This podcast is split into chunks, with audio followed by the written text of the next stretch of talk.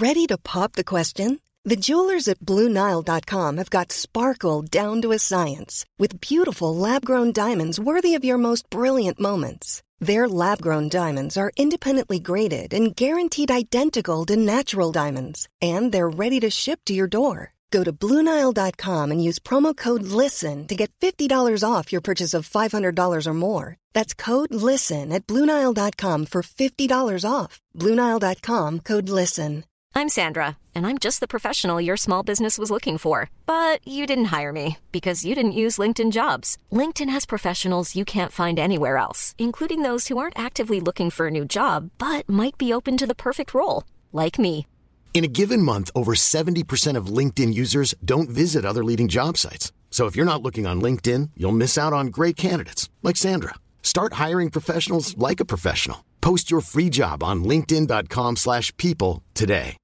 If you're looking for plump lips that last, you need to know about Juvederm lip fillers. With Juvederm Volbella XC and Juvederm Ultra XC, your lip look, whether it's subtle or bold, can last up to one full year with optimal treatment and no additional maintenance. Find a licensed specialist and see if it's right for you at juvederm.com today. That's J U V E D E R M.com. Add fullness to lips in adults over 21 with Juvederm Volbella XC or Juvederm Ultra XC. Do not use if you have severe allergies or a history of severe allergic reactions, or if you're allergic to lidocaine or the proteins used in Juvederm. Tell your doctor if you have a history of scarring or taking medicines that decrease the body's immune response or that can prolong bleeding. Common side effects include injection site redness, swelling, pain, tenderness, firmness, lumps, bumps, bruising, discoloration, or itching. As with all fillers, there's a rare risk of unintentional injection into a blood vessel, which can cause vision abnormalities, blindness, stroke, temporary scabs, or scarring. For full important safety information, visit juvederm.com. Hello, my name is Gary Mansfield, and this is the Ministry of Arts podcast, where each week I'll be speaking to a different artist. Now let's begin by bagging these bongos.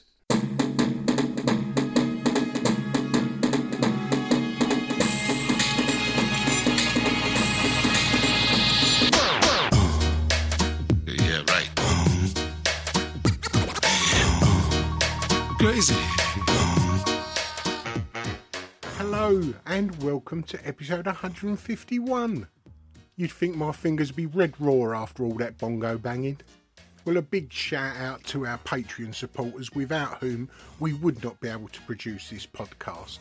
A podcast which is not governed by advertisers, but is instead supported by its listener.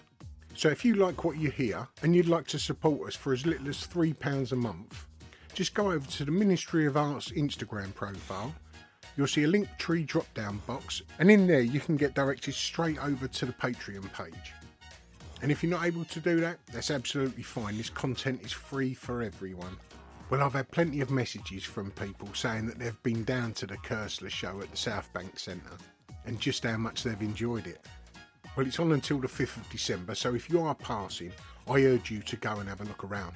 And if you listen to last week's episode, you'll be aware that there are feedback forms you can fill in. Please complete at least one, it does go directly back to the artist, and it is a real morale boost. But anyway, getting back to today's episode. If you listened last week, you'll be expecting David Tovey. Unfortunately, that episode has got to be re recorded, which we are going to do over the next few weeks. But today, however, is the first that I've done recorded in front of a live audience. It was recorded at the Factory Project, which I was a part of via the Skip Gallery, and the Ministry of Arts was a part of via Gallery Number 32. But today's guest, Rosalind Davis, was one of its curators. Well, Rosalind and I spoke just before the show opened, and we both thought it'd be a great idea to have a conversation live and have it recorded. So please, come and join Rosalind Davis and I as we spoke live at Thorp Stavri's Factory Project. Sure that's going there. We're all good to go. Okay, welcome everyone.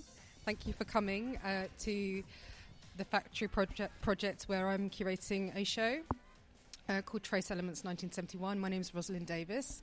This is Gary Mansfield. Hello. Sorry, I just jumped in there for you. um, he also has a piece in the show with uh, Gallery, well, Skip Gallery, which we'll go and have a look at after. Yeah. So, um, welcome to those of you that are listening. Um, we just wanted to have a conversation, really, about art and life and our various sort of uh, challenges and joys of being artists. So it's not. Um, it's not super planned, but we've had lots of good chats already. So Feels like we're going to sing, doesn't it? some karaoke is going to happen later. Um, we're going to share our favourite songs.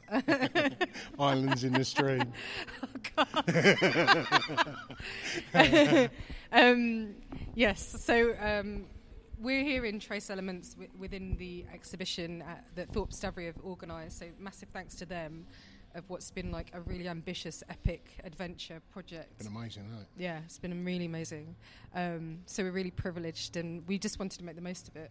Um, and you can hear more about Trace Elements 1971 in our online talk on my website or Thorp Stavri's about the show. But we're going to talk about Gary and me today. Yeah, a bit self-indulgent, So yeah, which is my favourite subject. well, well, well, no, not at all. Um, so one of the things we are going to kick off with was how did you become an artist? Well, my track into art is a little different from most. Um, I got sentenced to 14 years for drugs while I was uh, when I was 26. I got set up by a drugs gang. Um, I was always a criminal, but um, I always used to work with fake clothing.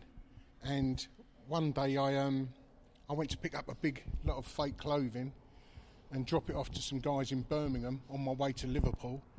And in amongst that big batch of clothing was 4.2 million pounds worth of Class A drugs, and um, and then yeah, so my life got diverted a little bit on that little bit. on that sunny Saturday morning.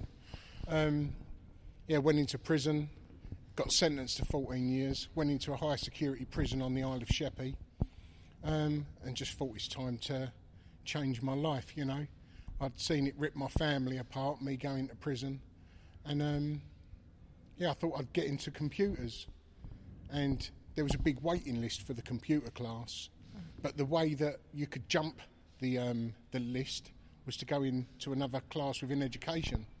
So I went into art because that was the always the fun lesson at school. You know, you didn't have to work too much.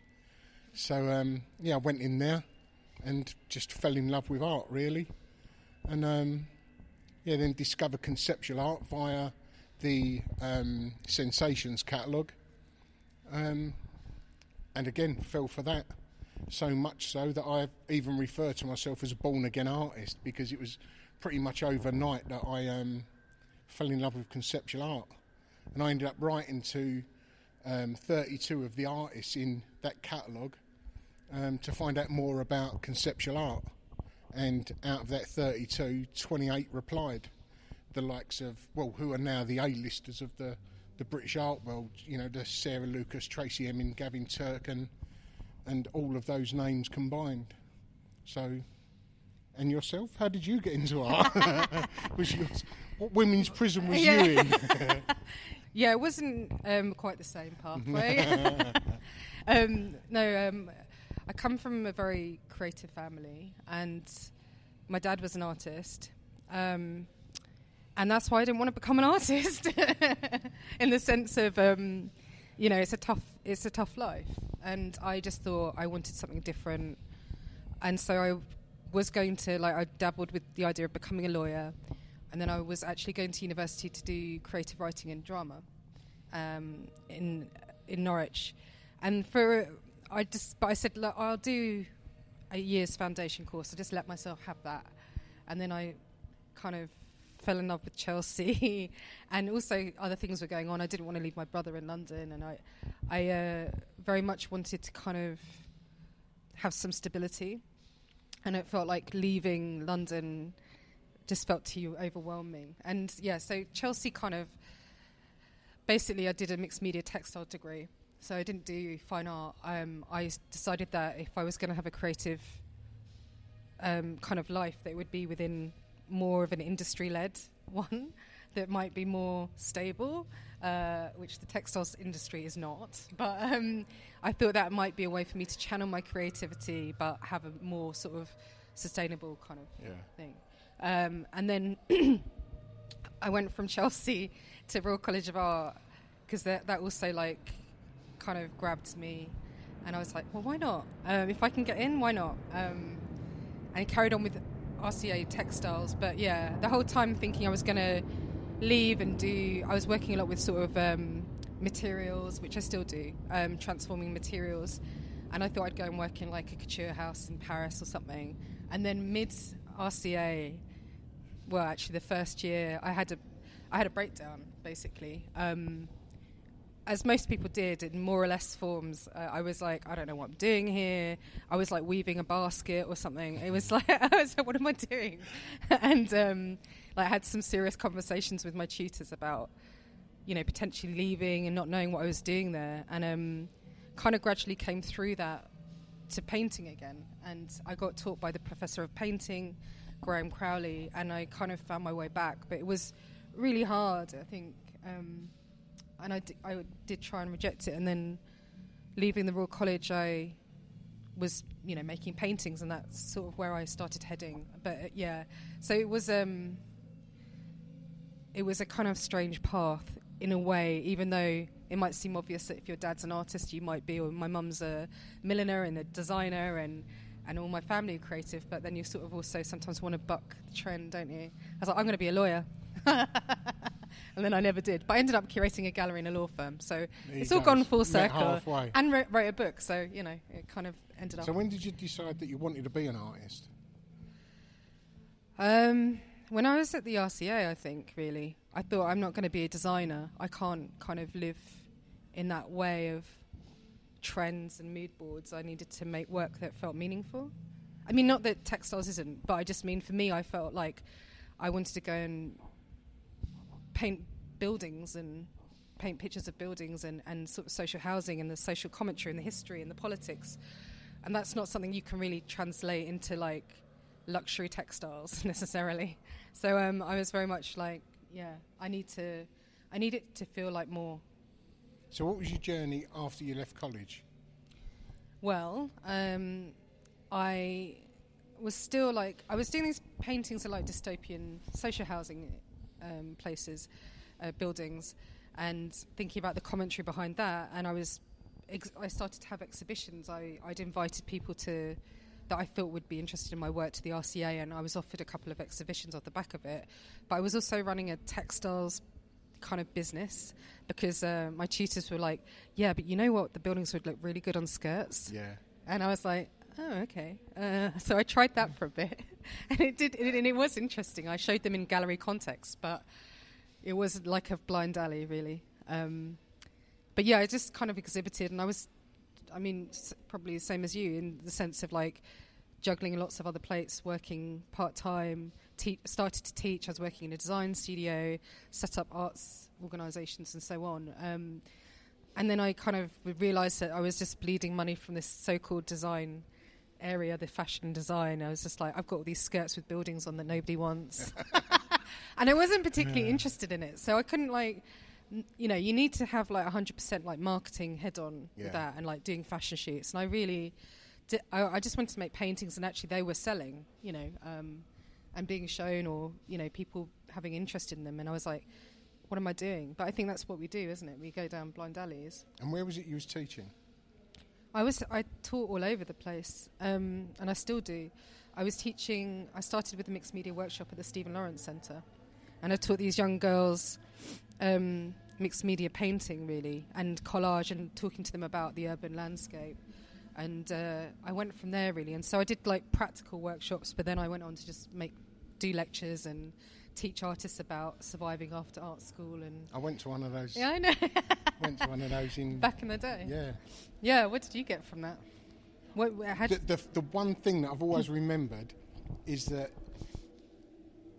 you said that when you um, get an image of your work, to title it underneath was to put all of the information about that artwork there, and that's the one thing that I, I that I kept from there. You Oh, thank I, God. I, I listened to all of it, but whenever I put an image up of my work, the title embedded within it is the title, the size, the material, the price, the you know, and on and on. As much mm-hmm. information as you can put on there.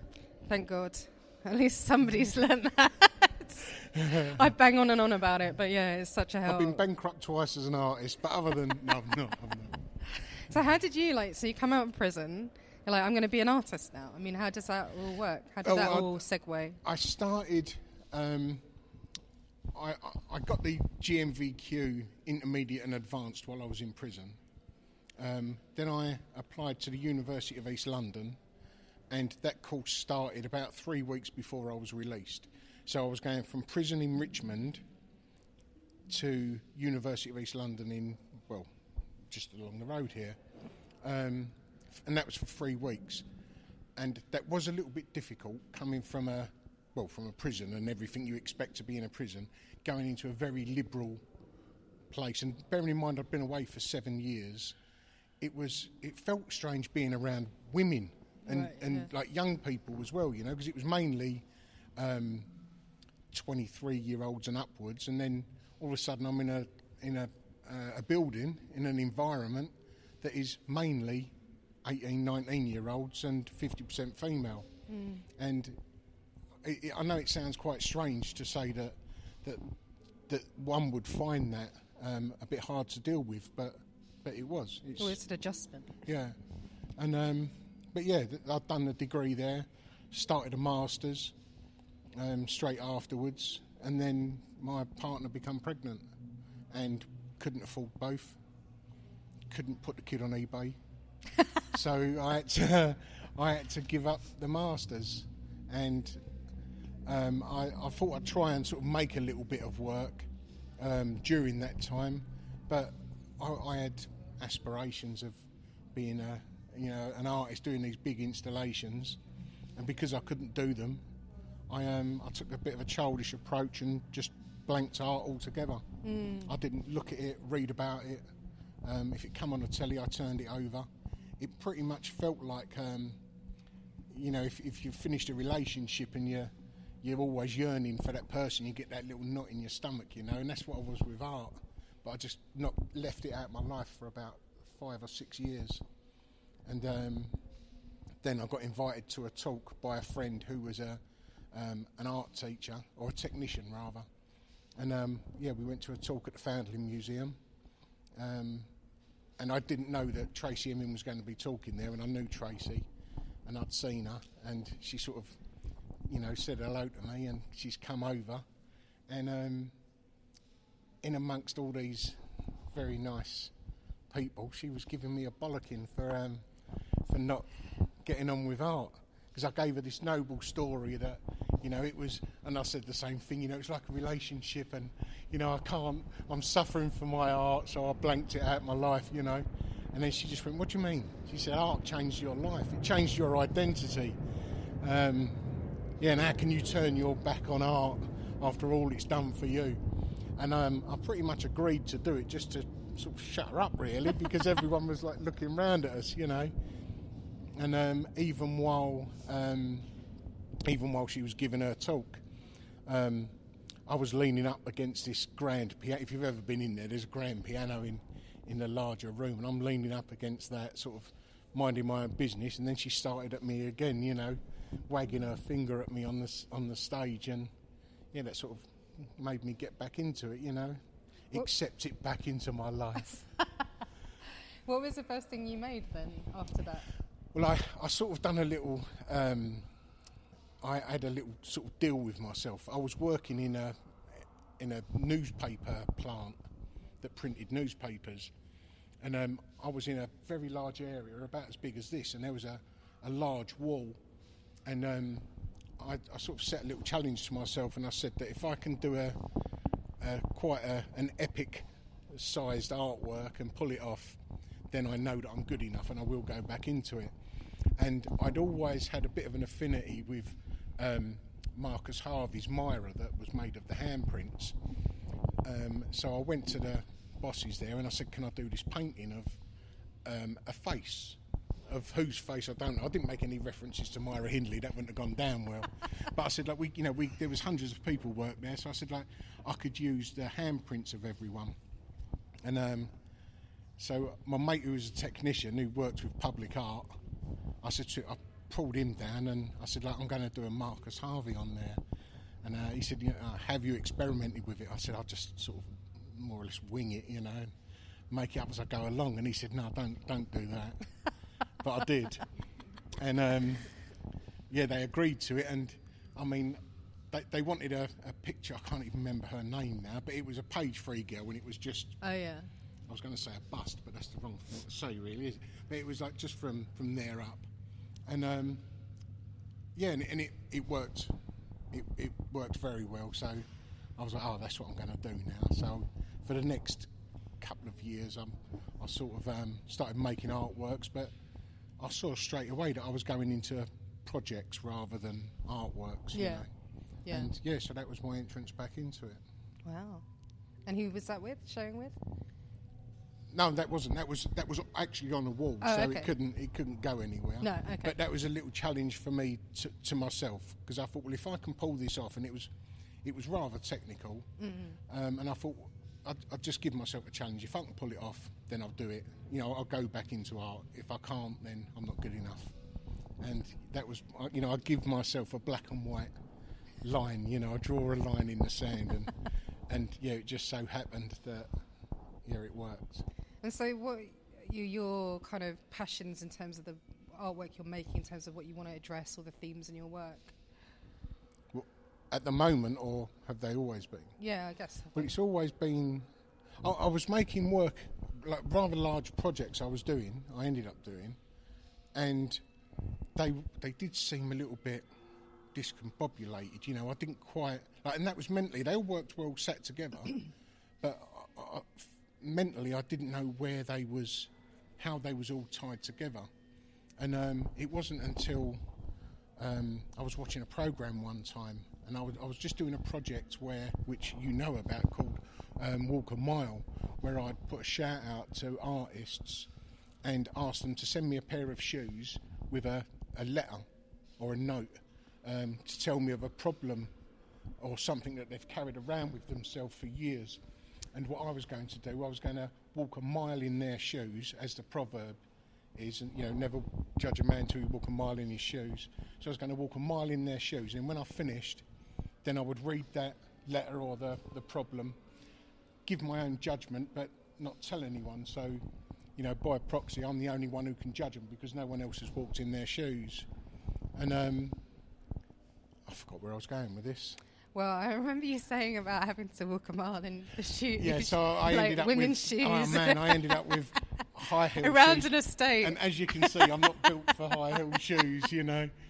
Um, and I live on a, a council estate in, in Essex, East London border. And yeah, walking around in, in ladies' shoes for a mile isn't a good thing. But I done it, and I um, I'd gaffer take the shoes on. If they were small shoes, um, like I'm a size 11. So if they was anything smaller than well smaller than 11, I had to tie them on. So I'd strap them on and walk half a mile, then walk half a mile back, you know. And um, if I can just sort of tell a quite a humorous story, I'd um, so I'd because I worked in this newspaper plant. As you may be aware, they finish at like three in the morning, so I'm back home by four, half four. So that was an ideal time on my estate to walk round in women's shoes, you know, because no one can fucking see you. So that's what I'd done. So I'd put these shoes on, walk half a mile, come back. I'd um, take a photograph of these shoes, cut them off with this Stanley knife, read the letter, and then as I'm doing this, a police car has come into the car park of these flats. So I've seen them, and I'm just finishing off anyway. I'm about to go back upstairs. Have, have I told you this? I heard it. And um, I heard it on your podcast. and then, so these cops have come along. They've pulled in, and they've said, "Excuse me, why did you take a photograph of us when we drove past?" I said, "I didn't see you drive past. I just took a photograph of my feet." He went, "And why would you do that?" And I said, I'm, I'm an artist, and I'm, I'm saying it with a grin, you know. I've only just decided to call myself an artist. I said, I'm an artist working on this project. And uh, I've got this bag with me. And he went, What's in the bag? And I've just gone, Oh, for fuck's sake. It's like a, it looks like a kidnap kit. You know, I've got a Stanley knife, a letter from a woman, and a pair of high heel shoes. You know, it's, it's every fucking, you know, Hollywood movie script on its own, you know. So um, I've started laughing and I've showed them, And uh, I said, look, have you got Twitter? Because I'd just got, I just started on Twitter. This was, I think, it was 2012, and both of them said no. So I said, look, if you come back upstairs outside my um, front door, I've got a cupboard. I've said, I've got like about by this time I had about 60 pairs of shoes, which just made me look like a serial kidnapper, you know. so um, we're walking up there, and I'm thinking like this isn't. It started off funny, and I thought I can go back into prison for this, you know, and um, but I, I was joking about it, and, and they've realised in the end that it was an art project, and then you know like my partner come out because she heard the noise, and you know she see me standing there with two policemen and you know, loads of pairs of high heels and strange shoes in my hand. But yeah, that was that was quite a thing. Imagine the stories they're telling. About Oh yeah. that. yeah, yeah, yeah, yeah. that'd be one of those. They'll be telling it just like I am, wouldn't they? Yeah, yeah, yeah. we saw this big bloke once in a pair of ladies' shoes. Yeah, Stanley knife and a roll of gaffer tape. Turns out it was art. yeah, so he says. amazing, amazing. And what have you sort of found to be? Obviously, you had the huge challenge of having to be in prison, um, but challenges of the art world is, I mean, that's like small fry comparatively. But then again, this is your life now as well. So, what do you find challenging about being an artist? Um, I mean, I've I've come to terms with the fact that I've stopped chasing to try to get my work shown in galleries and stuff like that because that wasn't doing me any favours at all. I've I've got to the point now where I just make my work, show it, and stuff has. Well, luckily, stuff has started to come from that anyway. But I, I did stop chasing galleries a while ago. Um, but yeah, I- I found that empathy. Um, go, go- sorry, going back to the last question, it was empathy that I found was a reoccurring theme um, in all of the artwork, and that's still sort of pretty much prevalent. Empathy and social injustice is what I see in my work now.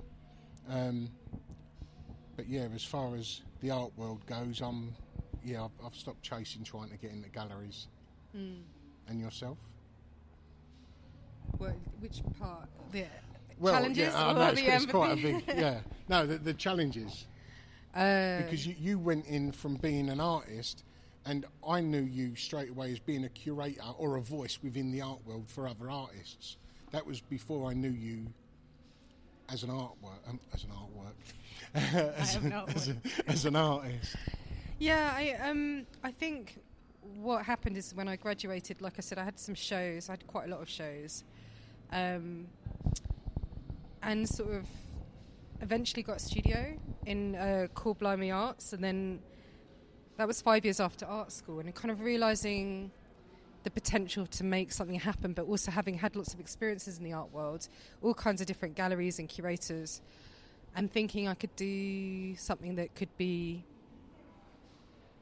more empathetic actually towards artists as the kind of central concern of what I was thinking about and how I wanted to have shows, how I wanted to kind of have an education program for artists for all the things that I didn't learn at art school, which is not necessarily down to anyone else's fault but mine. Um, but um, I was like, I'm just trying to figure out this art world thing, and maybe I can help other people through the things I've experienced and bring other people in. So it sort of started like that um, in terms of yeah, putting artists at the centre, and then it went on to become Core Gallery and then Zeitgeist Arts Projects and um, writing what they didn't teach you in art school at the kind of tail end of that. But I think the challenges was that there was a lack of empathy. There is a lack of empathy for you know as artists. You know you're you're part of a machine sometimes is what I felt, and I wanted to change that that idea. I mean, even you know what I wanted to get out of it, what I was lacking was a network before I started this gallery, like these kind of arts organizations. I was lacking a network, I was lacking insight into artists, really. And so when I set up stuff, it was we'd always have artist talks and we'd put things on like that so that I could learn and feed myself and nourish myself because I wasn't getting it in the art world Yeah. in that way, you know. And uh, I've shown with a lot of amazing people. I mean, a lot of the places I show my work with, and often in collaboration with Justin Hibbs, is in artist-led spaces and in, in off-site spaces. And yes, there's a com- occasionally a commercial gallery in there, but um, it's about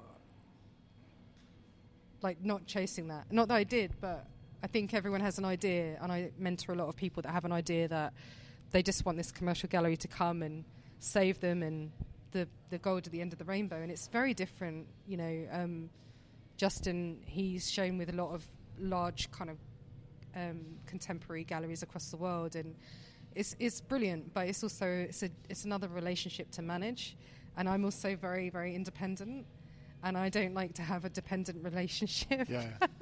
where I'm flavour of the month one month, and uh, and you know, um, so I, I'm slightly aversive to it in a way. I mean, it's not. There's been great things and stuff, but yeah, I do.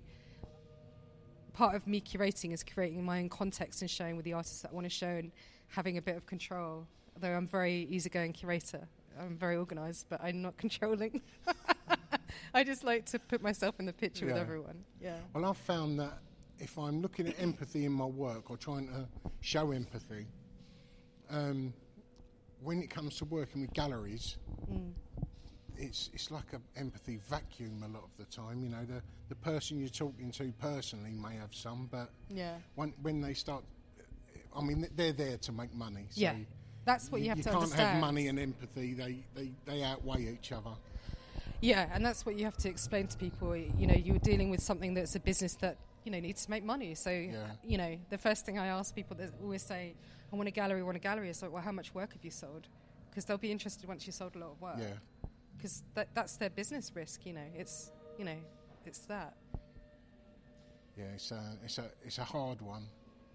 Um, and as I say, with the when, when I discovered it was empathy, I mean the, worst thing that I found out is that I I saw a guy on TV talking about his book that he was making that he was just publishing about empathy.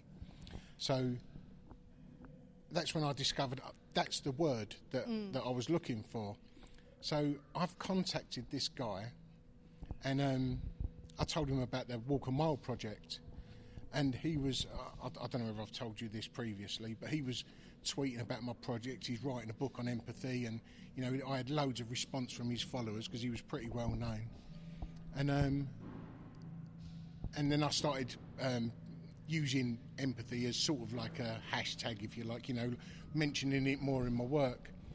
And then um, a guy who from the BBC that had recorded um, an interview with me a few weeks previous, a few months previous, sorry, he'd um, he contacted me and said, "There's a another there's a gallery called the Empathy Gallery, who are doing something exactly the same as your project, but rather than um, getting uh, how are they doing it? Sorry, they was getting pairs of shoes off people and the story, but then they was recording it so that people could listen to the stories and then walk a mile in these shoes. So I said, well, I don't sort of own that proverb, you know, it's, it's out there for anyone. Um, and he was saying that they even mentioned me during their, because he, he was employed to do the recordings. He said during the meeting they even sort of mentioned you and your project. So I just sort of had a look afterwards, and I saw that the Empathy Gallery wasn't a building; it was a transient gallery. Um, and then I looked, and there was it was a whole pyramid of of employees and a board and you know trustees. But then when I looked at the CEO, it was the guy that I told about my project six months previous, and now they're doing one, and then it it's travelled all around the bloody world, and I put mine because I, I thought, well, you know, this is a big gallery. Um, they've got plenty of money. It's been, as I said, it's travelled around the world. People are going to see my one as the one that's copied theirs, you know. know. And um, yeah, to make it worse, I'm now a, I'm a trustee of a charity that's got a, a big exhibition on this month at the um, Southbank Centre, and I just saw just yesterday that that same project, which is called uh, A Mile in My Shoes, they're outside the Southbank Centre on the I know on the day of the bloody opening of this project. Oh my god. Yeah, I know. So there might be a little fire on the South Bank. yeah, they've got a big container that's a shoebox, you know. And they never ever acknowledged your project. No, I, I left it. I even joined their project. I thought, well, I'm just, I didn't want to come across as a bitter and twisted ex prisoner, you know, moaning about this this project and making a fuss about it because I thought, well, these these I still had a chip on my shoulder about being an ex-prisoner, you know, and I thought, well, if I start making a fuss about this, I'm just going to come across as a bitter and twisted ex-prisoner with all of these people who are in the art world and um, you know there was people with doctorates and, and all sorts of in, in this pyramid of, of people. And I thought well I'm, I'm fighting a losing battle.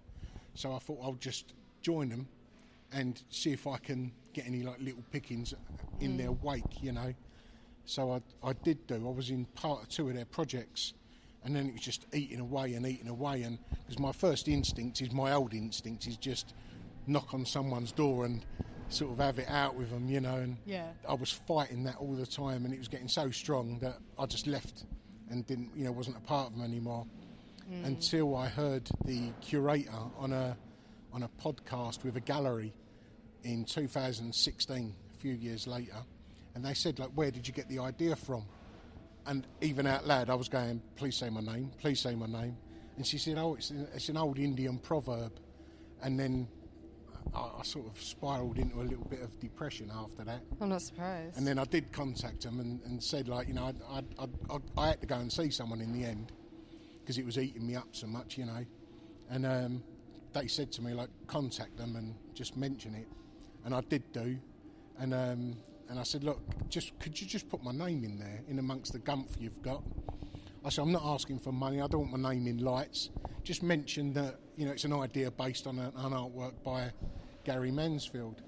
And uh, yeah, they've come back and said, uh, no, it was nothing to do with your project. And I was like, oh, okay. And I, I didn't know where to go with that because that's, you know, I'm used to people saying yes when I ask them for stuff, being a, a big old, you know, I was always a, a minder, a doorman, and, you know, so I'm used to people sort of um, saying yes when I asked them nicely, and they didn't, so I didn't know what to do with that. Yeah, that's hard. I mean, there is art law um, with ArtQuest where you can ask them for legal advice. But it's really, really hard to prove, Yeah, I, Your I, own thing, I and- knew well enough that and I it's hard. I know other people that have been affected by either people saying that they'd copied them when they clearly had, like they had, like you know, so when people say, "Oh, your work looks a bit like so and so's," you like never heard of them. Yeah. Um, but that it's come back on them. But the curator was well well respected, um, and you know, but I had tweets from the from the you know the, the main man six months previous. You know, what was his name? Roman something. I can't remember his. You blocked it He was out. an Eastern, yeah. Roman. I can't get to his name without my gums bleeding. We won't. We won't. Um, we won't uh, reopen that wound. no, no, I'm all right with it now. I'm all right. he says through gritted teeth and Yeah. tearing eyes. Well, that's yeah, that's really hard, and that can knock the socks out of kind of doing work and thinking it might be taken out of your control as well. I think is the other thing, isn't it? Well, the thing was, I knew that it was, uh, and, and this isn't big-headed at all, but I knew it was a good idea. It just had, it had everything. You know, it was, it was compassionate. It had a, a good element. Ev- everyone that saw it and took part in it. Um, uh, liked it. People who saw it online, I was getting messages back from people online saying about how much of a beautiful project it is, and I thought like I'd peaked at the start of my arty career, Yeah. and that was it. My, I'd had my, my big, my good idea right at the start, and um, it got snatched away from me. But someone else did say like, you know, you're you're on the, the start of your journey. You've had a great idea. You're an artist. You make great ideas. Yeah. It's just when the next one comes. So, what was the next one after that then? I've not had one.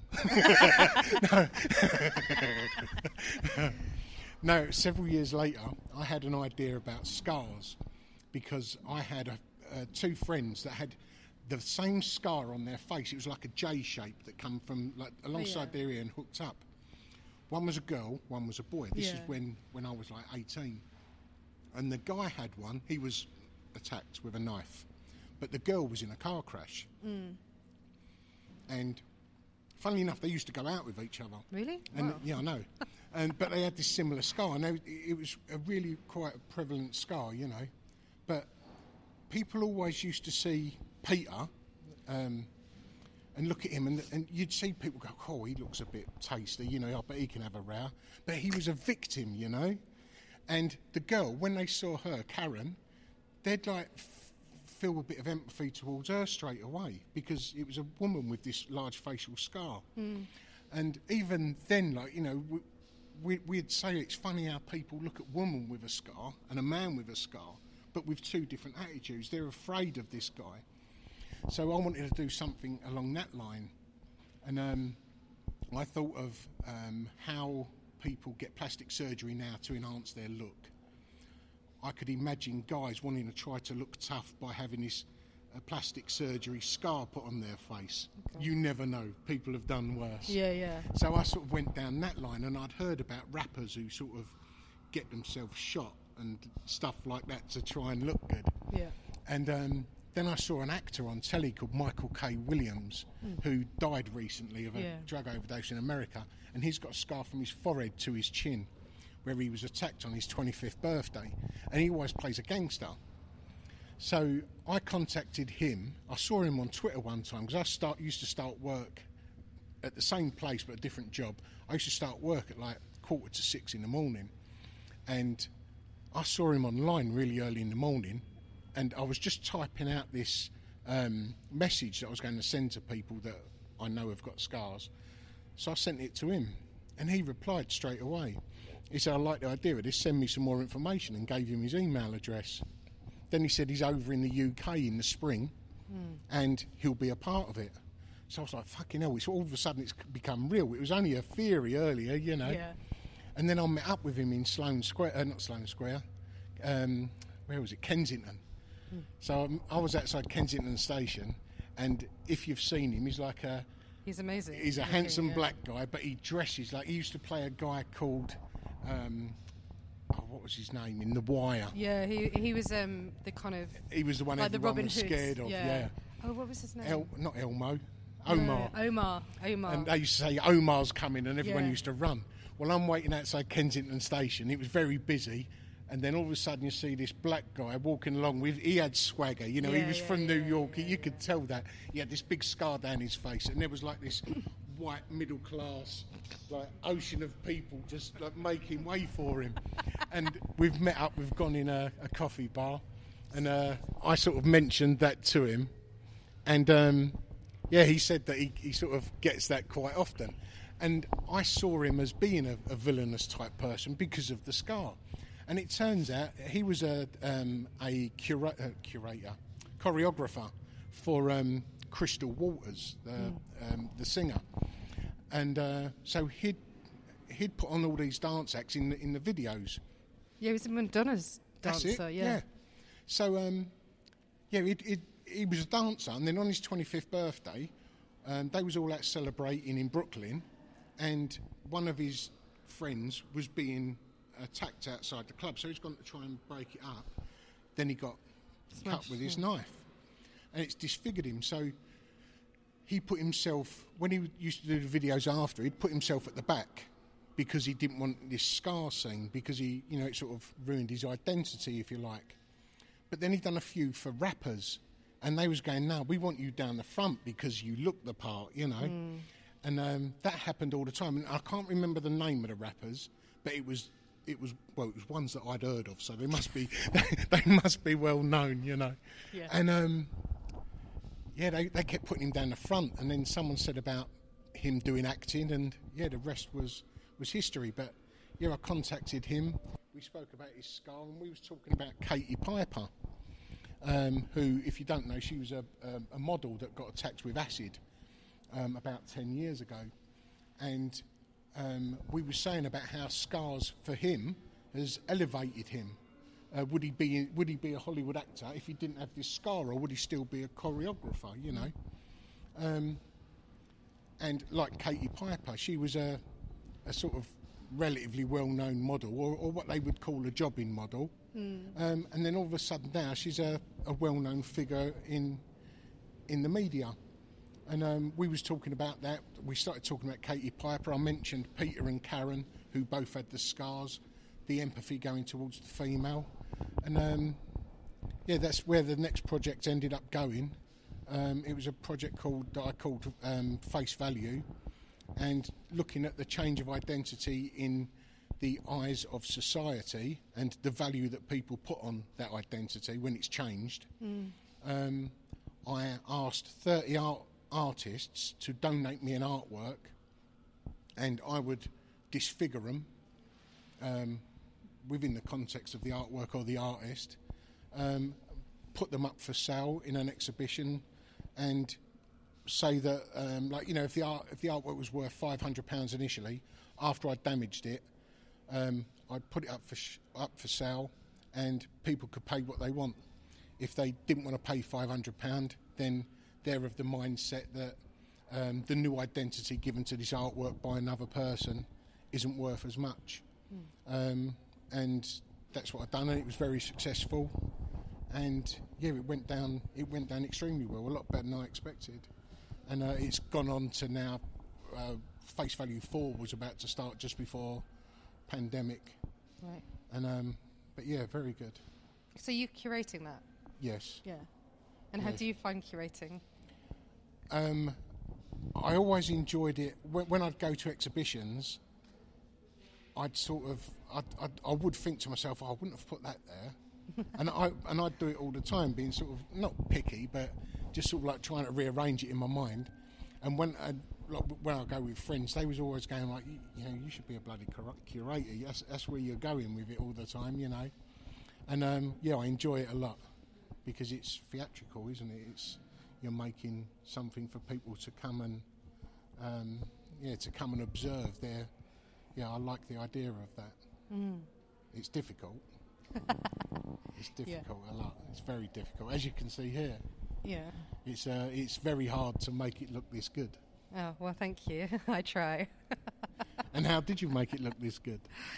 Um, well, Trace Elements 1971, um, like the building was a catalyst for this show, as it always is for me. Like the context of the building, its history, um, the fact that so many people have lived their lives through here and worked here and made things here. Um, I mean, obviously, there's a beautiful, beautiful spectacle of the, the space itself. So I, I kind of started with the building and then I had a long list of artists and then I started thinking about it was about metamorphosis and transformation of spaces and environments and um, I wanted to bring people together that were like looking at buildings and architecture and uncovering them and tracing them um, so that was sort of the starting point really but also everyone in the show um, has an element of the industrial in their work You can see that. yeah, so there's steel, there's glass, there's wood, there's expanding foam, there's lampshades, there's chairs. Um, so that there is a, but they're very also very well crafted. You know, there's stone. It's time became a real um, aspect of the show as we kind of came into the space more and like hearing more about the artist's ideas. So Richard Perry's stone is 350 million years old. Um,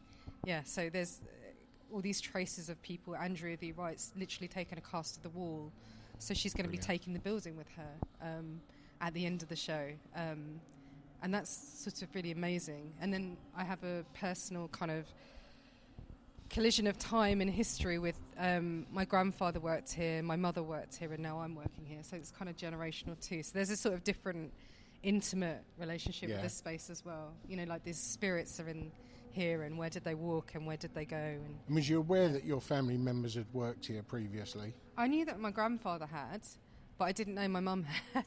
she told me after, and then another friend said that they'd, that you know, uh, my uncle used to go kart around here, and another friend's dad worked here, and it's it's it's well, it's a sugar factory, Tate and Lyle. Yeah, Yeah, it was taken.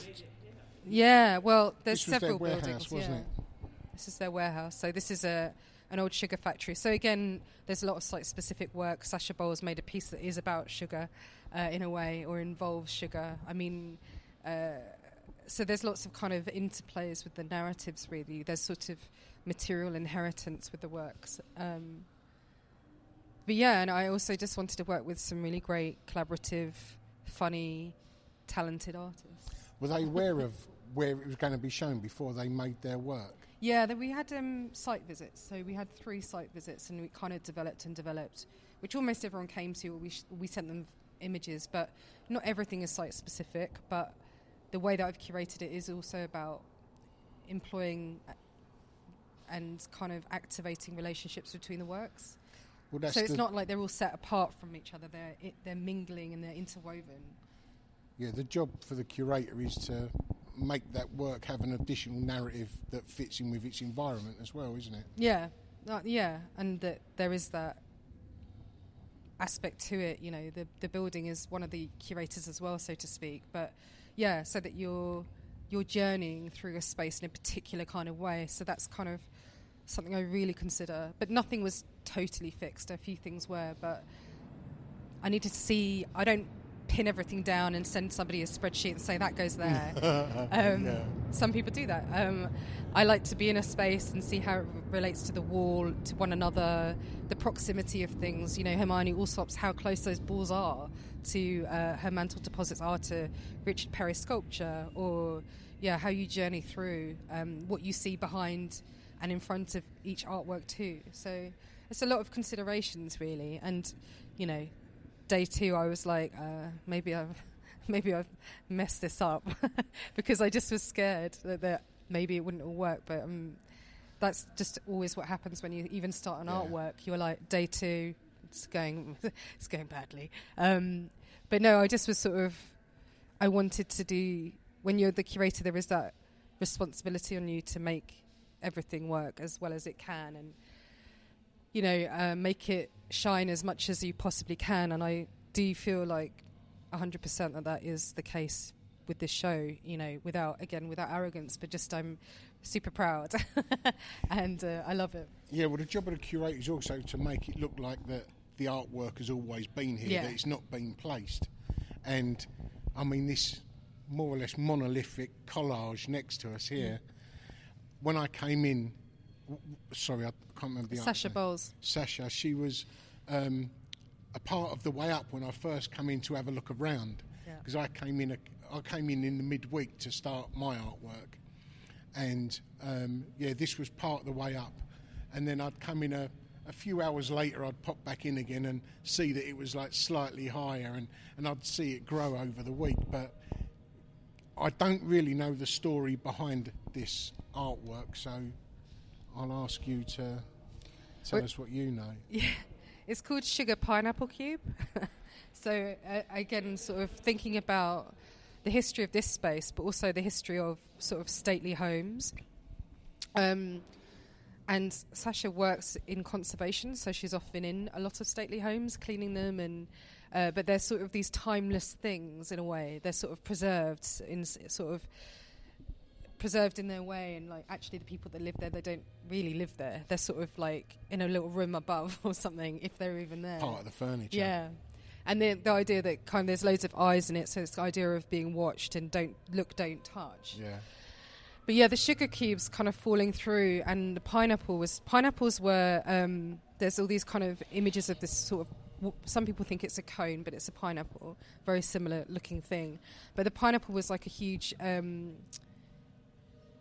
aspect of what Tate and Lyle would kind of import export, so to speak, in terms of it was a big money maker for Tate and Lyle, but it was this, this very used to be a very precious commodity. So the pineapple was a sign of wealth um, because it cost so much to get it, and people used to take pineapples to parties to show off their wealth.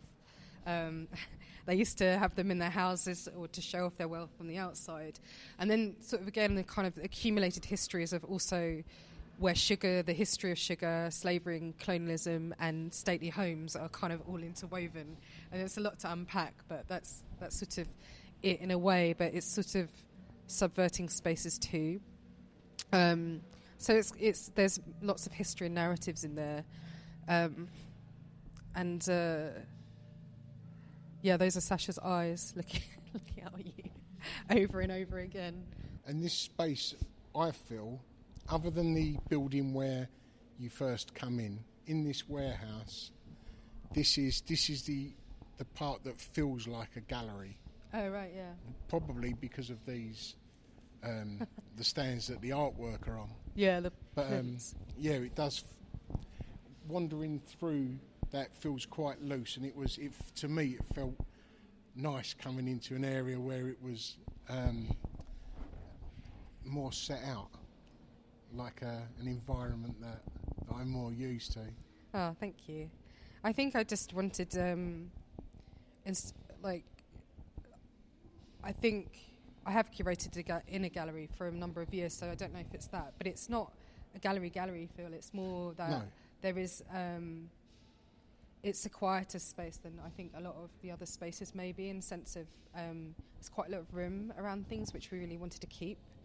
Um, but yeah, and and we used kind of these social distancing screens that Justin designed, not because we wanted to partition off our, ourselves from the other spaces, but to kind of allow for more subtle conversations to happen. And I think, you know, with Trace Elements, it is a show that's about delicacy and sensitivity in a way to a, an environment and a building and to one another's work. So I think that was kind of part of the underlying narrative, I suppose. And the, the size of, of that work there is, what, what does it go up to? Maybe 15 feet, maybe a little more? Yeah, it's mounted on an actual staircase. So the idea is that you can go up the staircase when it, it doesn't have all, all my rubbish on it, um, and you can have an aerial view. So when we had the site visit, Sasha immediately knew she wanted to work with the staircase and have an aerial view of the show. So there's two staircases in here. But yeah, it's quite interesting because yeah, there is also a fire exit. This is also an oil stain over here, and so it could all go up in flames. But who'd think an artwork that size Yeah. could? It, it doesn't get lost in here by any means, but No. it doesn't feel as if it's nigh on 20 by 20 feet, does it? No, It no. It does feel like uh, it sits in here very well. Yeah, and there was an interesting aspect of the fact that we had um, Justin and I. We do a lot of modular site-specific installations, so we had these kind of gold Dibond that Sasha could use to kind of again bring in a new element to her work. And the, the like you say, the conversation starts with a lot of the materials that we're using, but also against the walls. So you'll see this kind of gold Dibond that kind of threads throughout up to this point here where I Yeah. did an intervention on the wall. So even if you haven't noticed, that is kind of part of me drawing your eye around to each aspect of the space, really. Well, when I um, knew there was going to be several curators in this in this building, in this space, I was a bit concerned that it might feel sort of like an art fair Yeah. where you'd go into one part and then you'd you'd almost feel that you're walking into someone else's space. But that hasn't happened here at all. Everyone seems to sort of bleed into their neighbour, you know. Yeah. So it, it blurs the lines there, which which I should have known was going to happen anyway. I mean, everyone's a curator, right? They know what they're doing. Well, uh, that's the thing I like. Like from where we're sitting, you can see Richard Perry's sculpture, and then a. s- Oh. You're Oh no, thank you. you sort of like gave so much of your lives Oh, thank you. really. Oh, Oh, thank, you. Did you have a question before you leave? If you had something you wanted to ask. Well, I wanted to ask Gary how um, how you produce the, like the shoes work. Does it just go online? Yeah. How, d- how do Yeah, you that- produce the that- shoes and show it? Well, it was it was initially A performance. it, it was well, it wasn't even going to be a performance because I didn't even look at performance as being a part of it. I just saw the end result as being I was going to pour a plaster compound into the shoes and then um, sort of more or less dissect the shoes at their seams and pull out. So, so I've got like a, a negative, positive um, sculpture more or less, or, or two from each from each artist.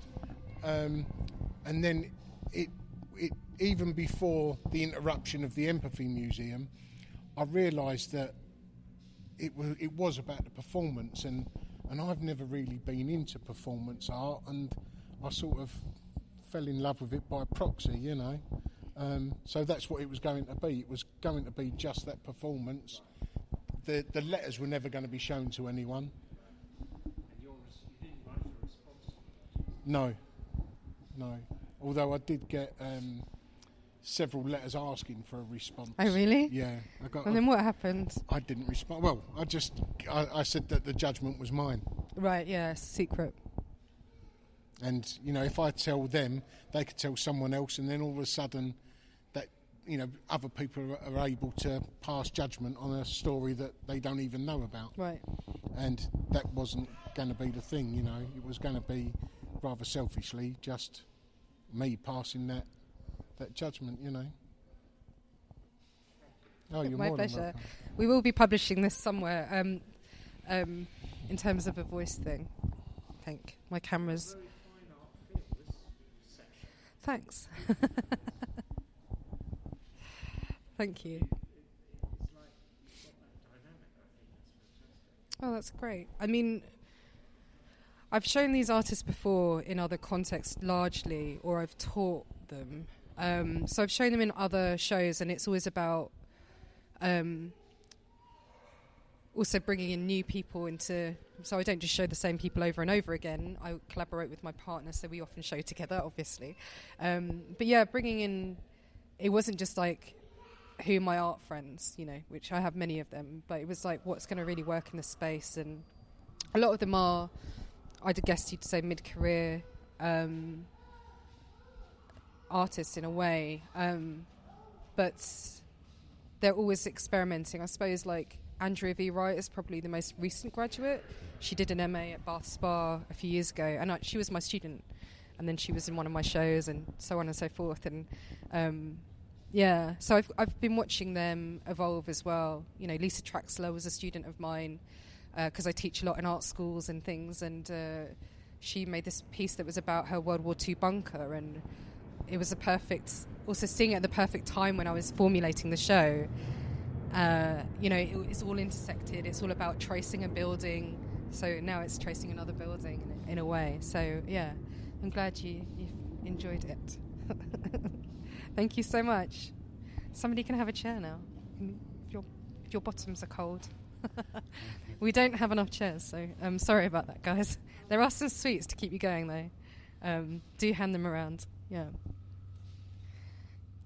So, what are, um, what are the joys of being an artist for you? Oh, it's changed my life.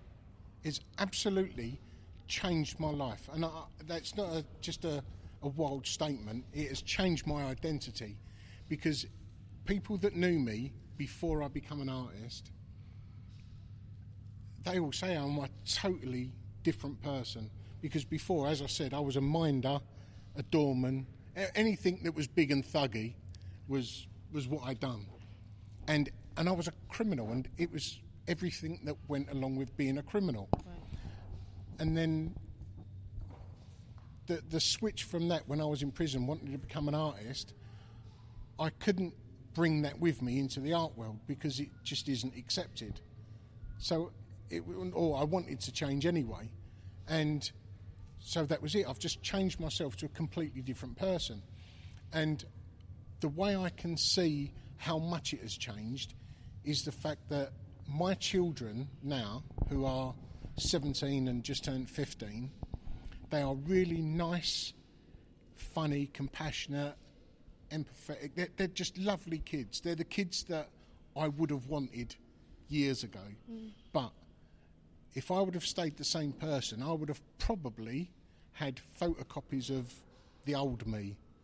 The me that I've, I've even give the old me a name of Roy Maynard because that's the name I used to give the police and sign into into uh, hotels and that with. If it would have, if I would have stayed the old me, Roy Maynard, they wouldn't have been that. They would have just been photocopies of me, very probably. And they're not that. So I've broken that chain because my dad was a criminal. Um, and, and yes, it's broken that chain. My kids aren't going to be that. So if that's the. I was getting a little bit emotional then. If that's if that can be the only thing that art has done for me, then brilliant. It's changed the course of, of what was there. Well, it saved you as well. Definitely, Yeah. definitely. I'm a completely different person. I've got completely different outlooks. Um, I'm a whatever anyone thinks of me. I'm. I feel like I'm a, a, a nice person compared to the old. You know. I can vouch for and I wasn't. I wasn't a bad. I wasn't too much of a bad person then, but Yeah. So tell us about the work here because that ties in rather nicely. Domestic waste, which is out with um, Skip Gallery. How did the relationship happen? And then your piece that you're showing here at Trace Elements. Oh, sorry, not Trace Elements. how factory. big? How big-headed are you? the factory. But I just keep saying it on social media all the time, and it's like in my brain. Um, yeah, at Thorp Stavri, the factory. Well, I, I run a podcast called the Ministry of Arts Podcast, um, and I speak to artists from homeless artists trying using art to get off the street to pretty much Turner Prize winners, the ones who wrote to me when I was in jail, and everyone in between. And during that, I'd seen a couple of years ago, I saw the Skip Gallery in Hoxton Square. Never seen them before. Walked into Hoxton Square, saw a skip with a Richard Woods house sticking out of it. I f- presumed it was Richard Wood's um, project. I thought it was brilliant. I, I love the accessibility of art and the inclusivity of art. And seeing art in a skip, it just doesn't get any more inclusive than that. And um, yeah, then I saw that it was something called the Skip Gallery, so I sort of followed them, and, and I just loved everything about it. And um, a while later, I had the opportunity. I got, I got introduced to Catherine, who runs the Skip Gallery, via um, an artist called Sarah Maple. Um, just got introduced online, um, and asked her to come on my podcast. Got on like a house on fire with Catherine, and I said to her, I said, "Well, when I was in jail, I had an idea of building a prison cell on top of a skip." Um, and that was about as far as it went. And she said, "Well, see if you can find." Uh, sorry, I mentioned that it was in an old notebook that I had when I was in prison, an old sketchbook. I said, "I'll try and dig it out." She said, "Well, if I speak to Lee, her partner in Skip Gallery, in a few weeks' time, um, try and dig this sketch out," which I did. Um, and as much as it was a, a good idea, I was still planning to do it here. They invited me to make the cell the prison cell in a skip because I discovered um, that a prison skip is prison skip. Fucking hell, that a prison cell. Um, I had a government diagram of a prison cell, and it was 1.8 metres by 3.5 metres. And then when the skip gallery sent me through the sizes of skips, one of them was like 1.8 metres by 3.5 metres, and it's the same size as a prison cell. And like, you know, we have these skips outside our house, and I thought, well, what better way to try and sort of make people have a little bit of empathy for the for the guys in prison than to show them an actual rubbish refuse skip, you know, and and I was hoping that when people see the the skip, a skip after this event, they might think of two people living in that skip, and it the, the more I looked at this artwork, it, it transpired that that measurement for the um, for the skip, the floor plan, was 6.3 square meters, and then I discovered, um, and that's for for two grown adults in a in a prison cell, and then I discovered that um, there's a government guideline for keeping dogs weighing 35 kilos and above. They have to have eight square metres. And I was like, fucking hell, as much as we all love dogs, there's two adults here in 6.3 metres, and we've got to give a dog eight.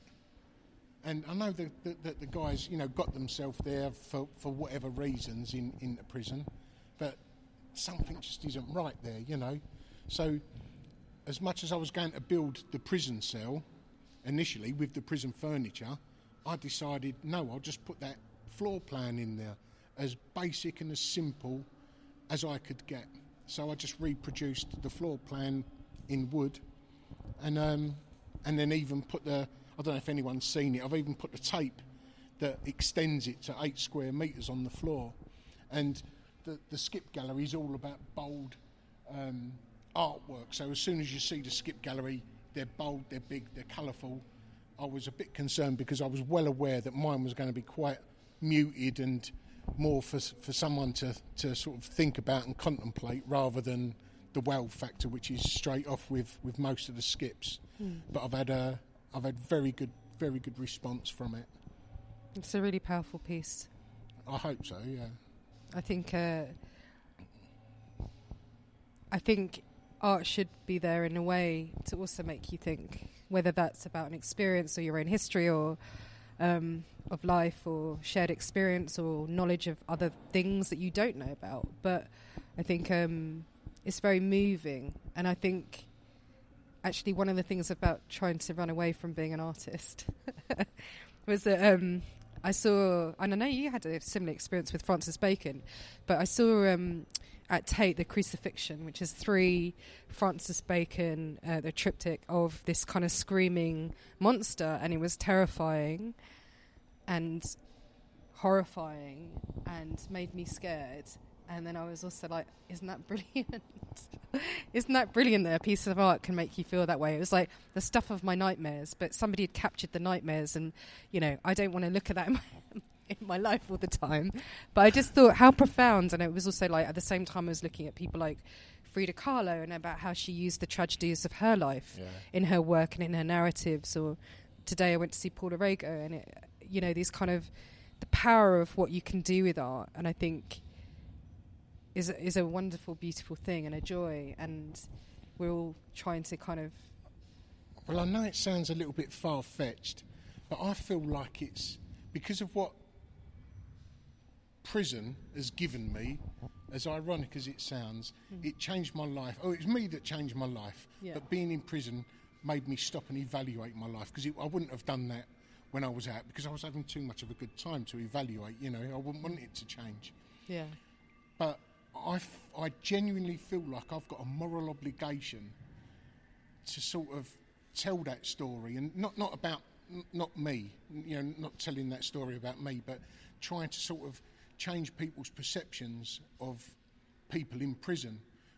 Because it, it, I'm an ex-prisoner and when people think about people that have been to prison too many too many people of, of the opinion just you know lock them up and throw away the key.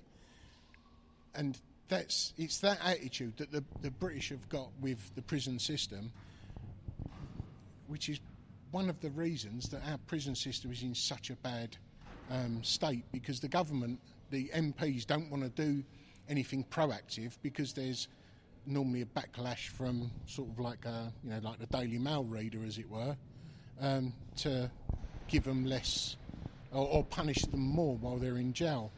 And it's, it's really not the case. There's so many people that I still associate with now that I knew from prison or that I've met who are ex prisoners that are just trying to just change people's attitude a little bit. And we've all sort of in, indirectly sort of we're of the opinion that if you try to change people's attitudes towards prison, reoffending, um, ex-prisoners, if, if you change their attitude, then it will sort of filter up. And um, yeah, that's sort of what I'm trying to do. yeah. I think the um, start looking at things like the American justice system or injustice system. I think in terms of prisoners and inmates, so it's quite shocking. A friend of mine works within with a foundation that deals with kind of social issues, but it's an art gallery, um, and. Uh, and just reading around subjects about people being imprisoned and, and so on, it's it's heartbreakingly sad. You know, um, it, like you say, you wouldn't treat animals that way. Yeah, and I'm, I'm not going to go down the criminal No. justice line, but I mean, that, like the Netherlands are shutting prisons because there's not enough prisoners to put in there, Yeah. and we're trying to sort of. I'm surprised this hasn't been turned into one because you could get a few, se- quite a few cells in here, you know. Yeah. But yeah, they're looking at building more, and yeah, I'm just trying to change attitudes in a little way. Yeah, yeah. Um, might be a little chip on my shoulder that I want. I don't want people to be thinking bad of me. But um, you know, I've, I've had so many people just go, "Well, you're different," you know. And I say, "Well, I'm not different. I'm the same as as that kid in as that as that young kid in in Brixton or that that you know that that young girl in in, in you know Newcastle." We, We've all just got out of prison, and, and everyone deserves a second chance. And if you're having that rug pulled out you from beneath your feet all the time, and people not giving you a second chance, you can't grow as a person. You know. So have you managed to um, help turn other people into artists? You're, you're like from ex- what, from prisoners. yeah, from prisoners. I've, I've not heard about artists, but I've got where I've gone into prison and I've said to to the cons in there, just do anything creative. Just don't sit in your cell looking at the ceiling. You'll just end up being bitter and twisted. Just try and have a have a creative mind. Try and do something. And I've had two emails um, from young guys that I when I'd gone into prisons to do these talk. one of them had said that he was going, that he's now at college doing a, I can't remember if it was plumbing or plastering course. Um, that he's decided to get out of the gangs and turn his back on them, and and um, af- after that talk there, so th- that was one guy, and then another guy come up to me in the street and asked if I was Gary Mansfield, and I'd said yes, and uh, he was saying to me how I'd sort of changed his life after that, you know, and now he's. It, it, it turns out he was in a dark place at the time, and he was going to contemplating doing something stupid, and just by chance, whatever I'd said to him that day, or whatever he'd heard me say to the class that day, had resonated with him and stopped him doing something stupid. And um, I didn't remember him at all, which I felt really bad about. But yeah, he was so so grateful to me, like shaking my hand with both hands, you know. And yeah, so it makes a difference going in there and people listening. No, that's amazing. Well, thank you so much, Gary, for coming and No, doing an in conversation. Um, Ministry of Arts podcast is Gary's podcast, um, which is great. Uh, number 100 is Gary interviewing himself, It was. which is performance piece in itself. and um, and loads of other interesting people on on the uh, on Ministry of Arts. Um, tomorrow, uh, again, this won't be relevant later on, but uh, tomorrow's the closing day for the factory. Uh, we have uh, Trace Elements 1971 got um, events happening from three. Uh, so we've got an in conversation with all the artists in the show, and then we've got the wonderful Jamal Sterrett doing a performance with our sculpture uh, at five uh, for the last sort of, well, the, pr- the last hour basically. Um, You're the finale. yeah, he's the finale. um, yeah, it's all free and just book in either through me and my talk page or Thorp Stavri, whichever, uh, just so you, they won't turn you away if it's full up. They make sure that you can uh, come in. Um, but yeah, enjoy the rest of the show if you haven't seen it. And thank you again, Gary. Oh, It's been such a pleasure. It's been good fun. Uh, and thank you all um, for coming. So yeah. Cheers. There you go. How cool is Rosalind Davis? And what a perfect place to record our first ever live episode. And I wanted to be the first to let you know that Rosalind and I have recorded our own version of Islands in the Stream and we're going for Christmas number one. Although there'll definitely be something out this Christmas that would have made ours the preferred option. But if you want to see more work by Rosalind Davis, you can go over to her Instagram, which is at Rosalind NL Davis. And while you're there, take a look at Trace Elements 1971. There's a great little video there where Rosalind walks you through the exhibition. Right, well, that's about it from me for this week because we've got a little bit of rehearsing to do. Hit it, Ros. Ta for now. See you next week. Right, let's do this. Well, hope you enjoyed that episode of the Ministry of Arts podcast. If you're unable to support us on Patreon, leaving a review on whichever platform you listen to this podcast. Really does help us get noticed and anyone else looking for an art podcast, or even giving us a positive shout out on your social media. Anything is appreciated, but either way, thanks for listening, and until next week, ta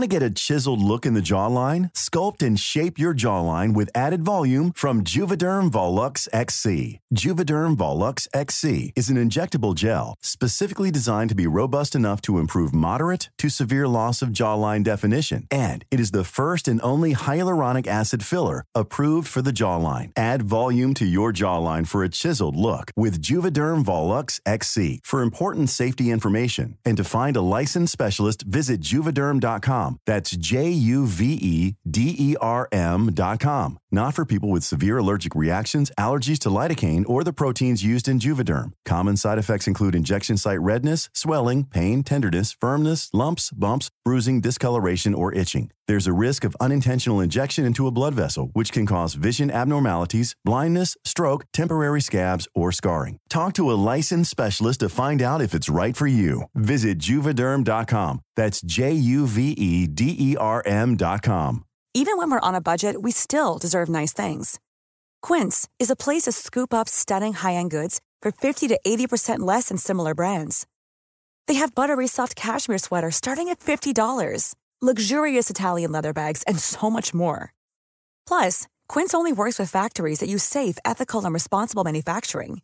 Get the high-end goods you'll love without the high price tag with Quince.